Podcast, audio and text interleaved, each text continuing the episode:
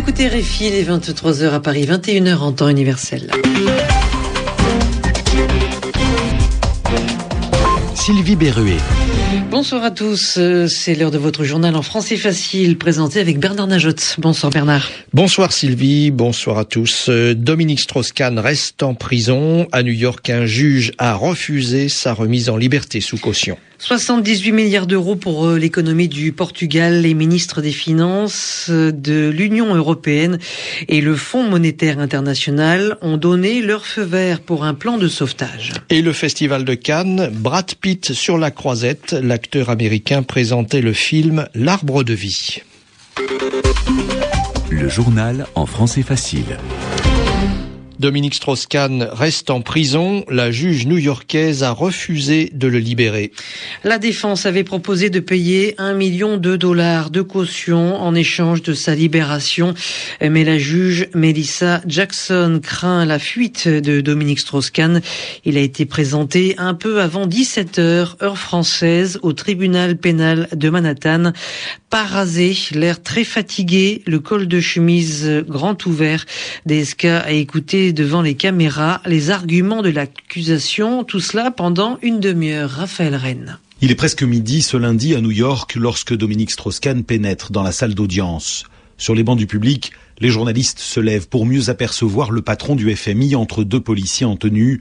Les traits tirés, le prévenu numéro 5753 prend place à côté d'un jeune homme de 16 ans accusé d'avoir volé la carte bancaire de sa grand-mère et d'un autre à peine plus vieux poursuivi pour détention de stupéfiants.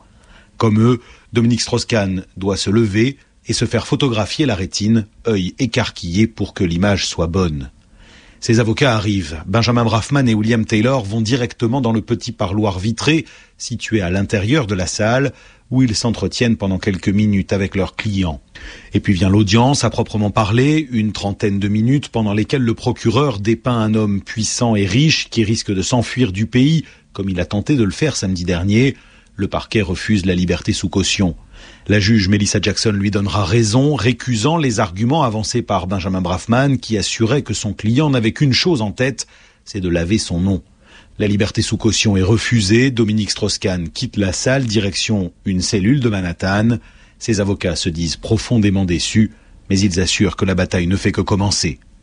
Raphaël Rennes, New York, RFI. Et Dominique Strauss-Kahn a nié par la voix de son avocat les accusations portées contre lui. Euh, la prochaine audience au tribunal aura lieu vendredi prochain. Mais avant, un grand jury composé d'une vingtaine de personnes dira d'ici trois jours si oui ou non les charges sont suffisantes euh, pour qu'il y ait procès.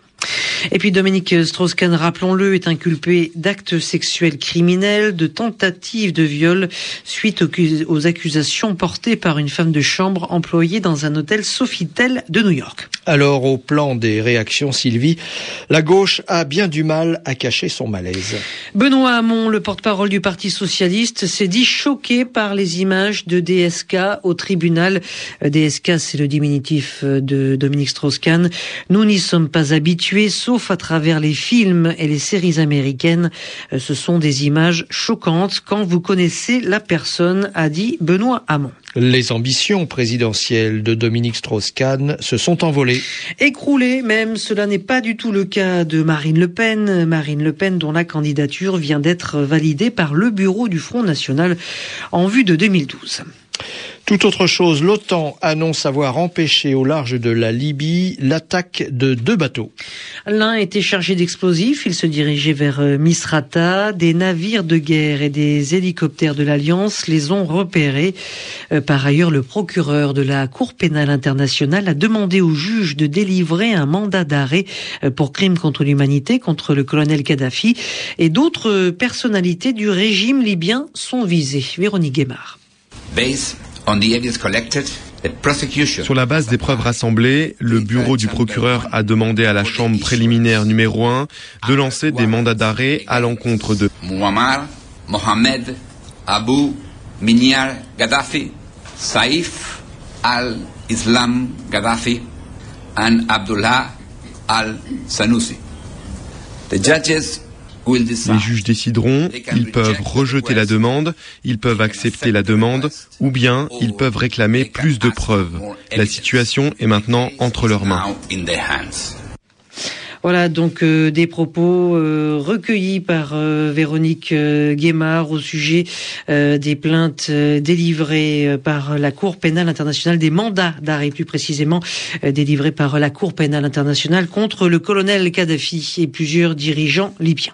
Les États-Unis maintiennent leur pression sur la région du Waziristan. Cette rebelle aurait été tuée dans deux attaques d'un drone américain. L'avion sans pilote, c'est ce que l'on appelle un drone, a tiré des missiles sur un véhicule dans les zones tribales du nord-ouest du Pakistan. Israël autorise la reprise des transferts de 70 millions d'euros de fonds palestiniens.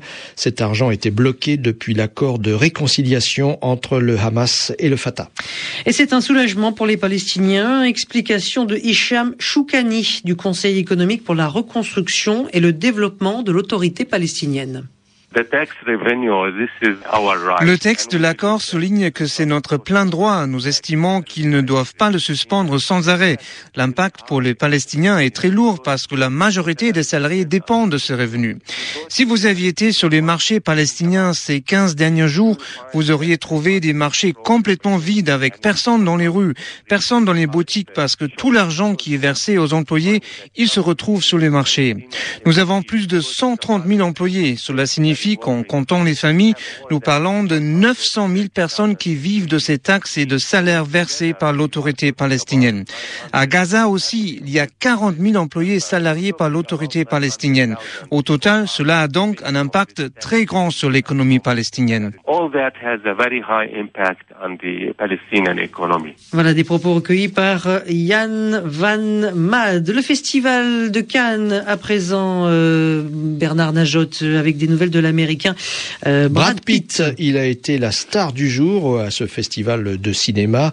Très à l'aise et plein d'humour, le comédien accompagné d'Angelina Jolie a présenté L'arbre de vie, un film de Terrence Malick. Oui, puis euh, le festival de Cannes, un rendez-vous à suivre tous les jours sur la croisette avec euh, l'ensemble de nos envoyés spéciaux. C'est ainsi que se referme ce journal en français facile. Merci Bernard Najot. Au revoir Sylvie. Et merci à vous de l'avoir écouté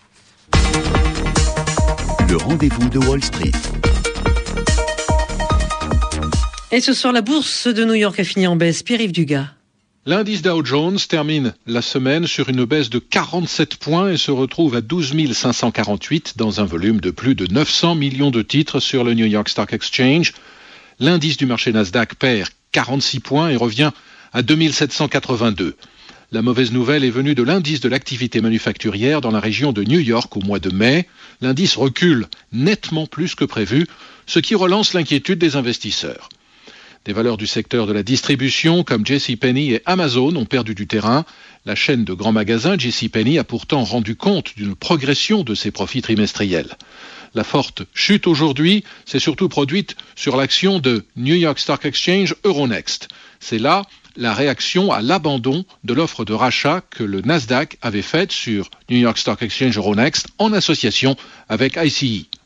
La bonne surprise est venue en revanche de la hausse des cours des compagnies aériennes, par exemple JetBlue et AMR, qui est la holding d'American Airlines.